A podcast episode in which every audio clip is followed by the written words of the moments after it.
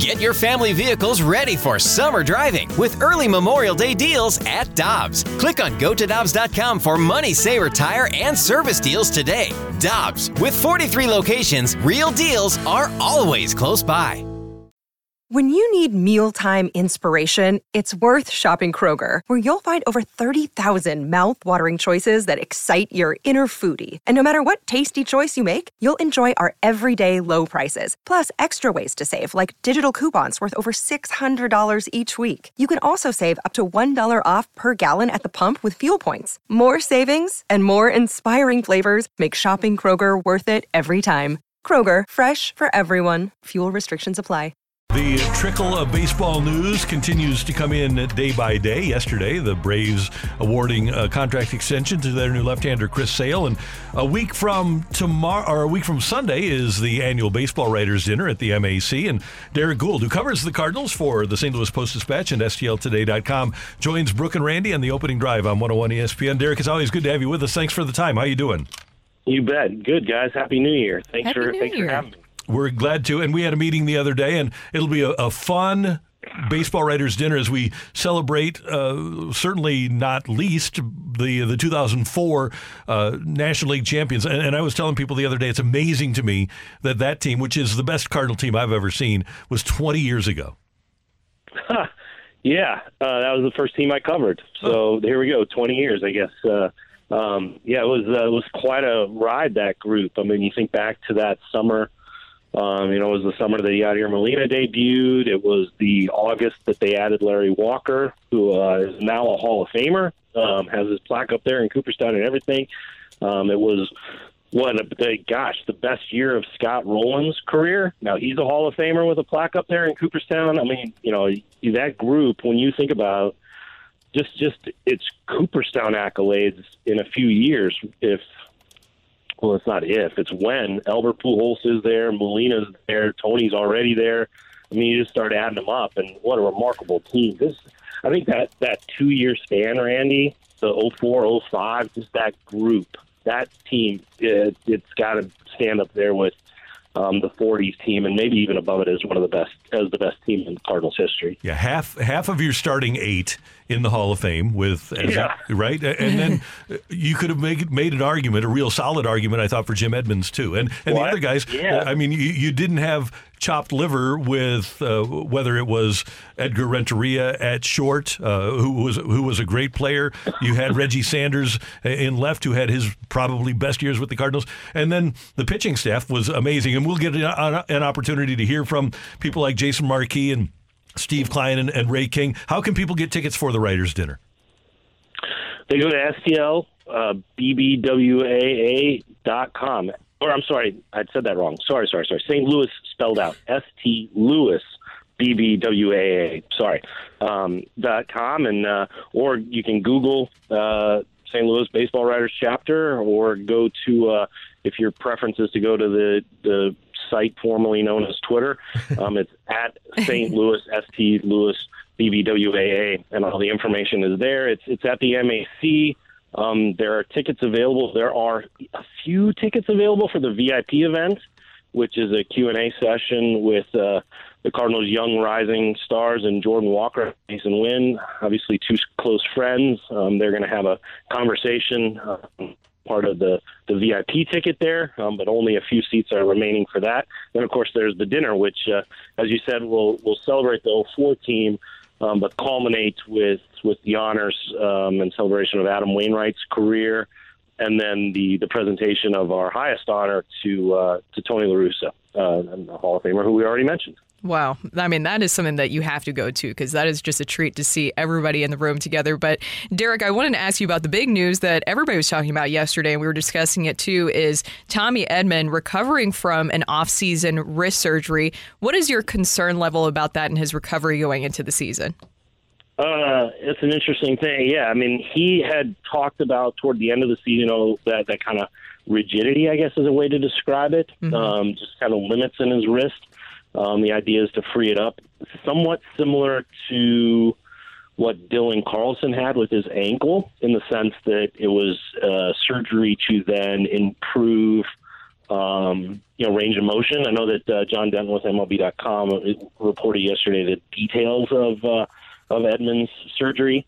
Um, it's it's one that had been asked about. In fact, a few different surgeries have been asked about, and um, you know, as a group, we had been told nothing had been done. So that's kind of that's the bigger concern from my from my perspective is if you ask directly about something and they they say it didn't happen and then it did happen. That's that's a larger concern, um, just from a reporter's perspective. Mm-hmm. Um, but uh, but as far as like his recovery and what it means, I think you know always with the wrist you're always concerned, right? Any anything like when you talk about a hitter, the wrist and feet, right? So you know that the base and the the wrist. Those are the areas where you kind of go, okay, well, what's what? When does the grip strength come back? When does the strength of the base come back? These are the two elements. Um, but you know, there's a track record of recovery. There's a timetable of recovery with these two things, both in Dylan's case and in Tommy Edman's case, that they can rely on.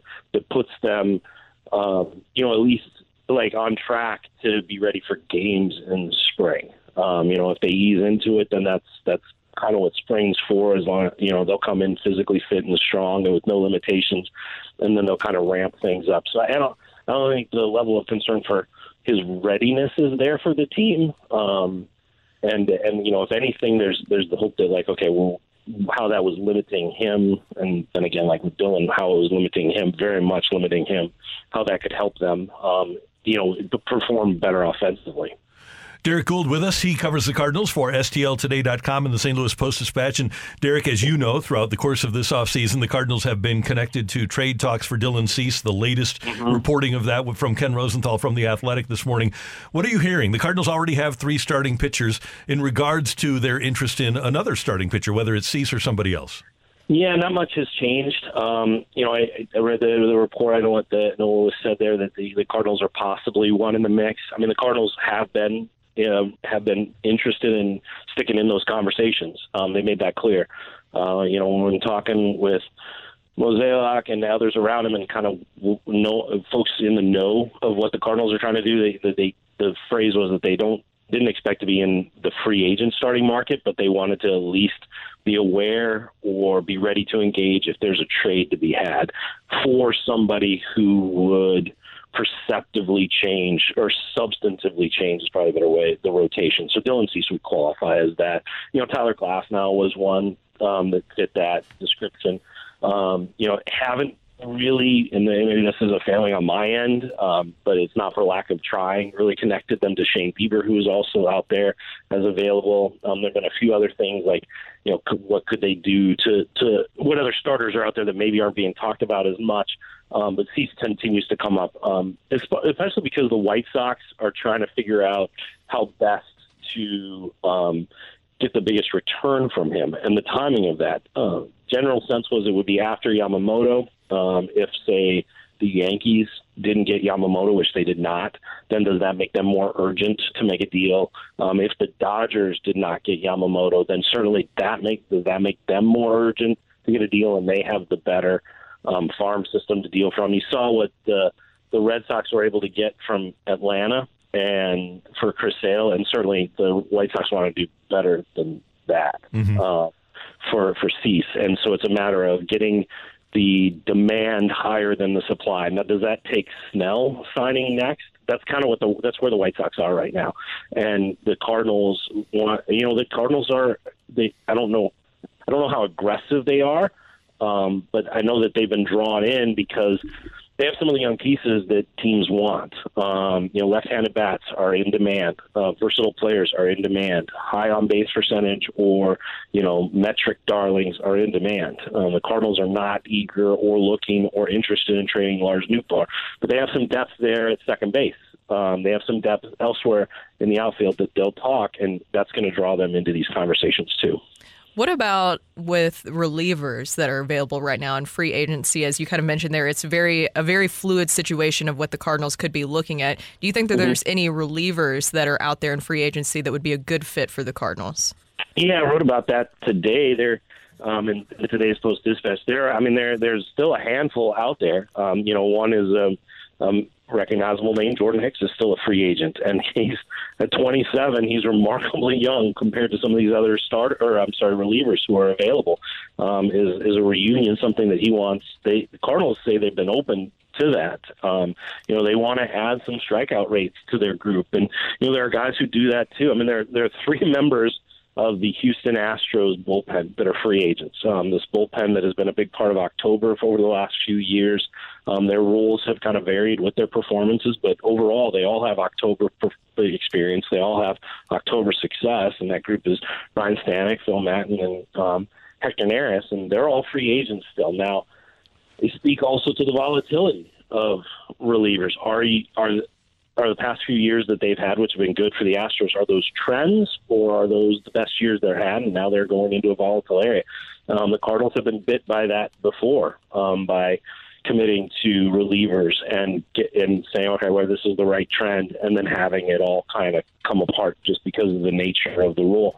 Um, you know, there's a guy like Ryan Brasier who the Cardinals have you know, had interest in. He had a great second half with the Dodgers. Um, started throwing a cutter, which he did not throw with the Red Sox when he had a, and he just completely flipped his ERA. I mean, he went from having a seven ERA in at, in Boston to an 07, 0.7 ERA with the Dodgers. A remarkable turnaround, but um, you know he's not too far removed too from being a part, a, a big part of a playoff bullpen. So, is that the trend line? Um, that's certainly the kind of deal that the Cardinals will be looking for, sort of that mid range, um, especially because they've had two of the guys that they were interested, the, the pitchers coming over from Asia, sign with the Padres here recently. So, still options out there, um, still options to improve that strikeout rate that the Cardinals want, still options to kind of bring some seasoning in to that. It's all about the price point, um, and in some cases, like in Brasier, it's about the competition too. They're they're not the only team interested.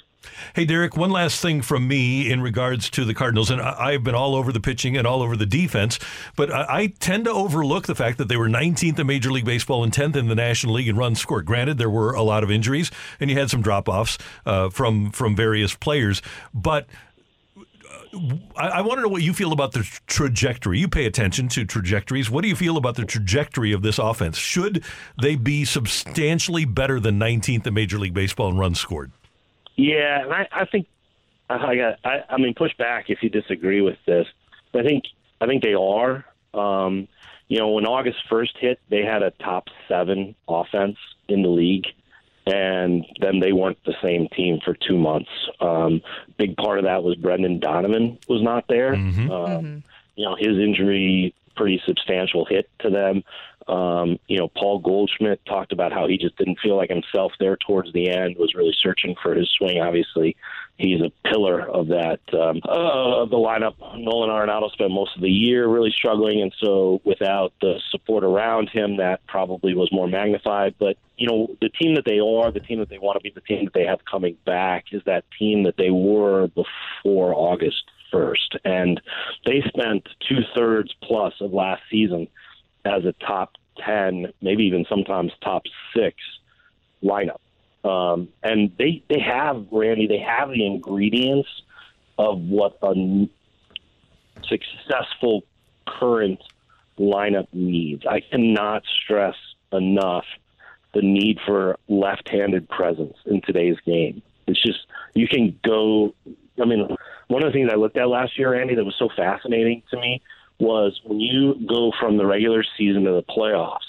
Um, you know the, the the type of relievers that teams throw at you in October just absolutely neutralize your right-handed bats. Like the average OPS during a season compared to the average OPS for right-handed bats in in um, in October, it, it drops significantly.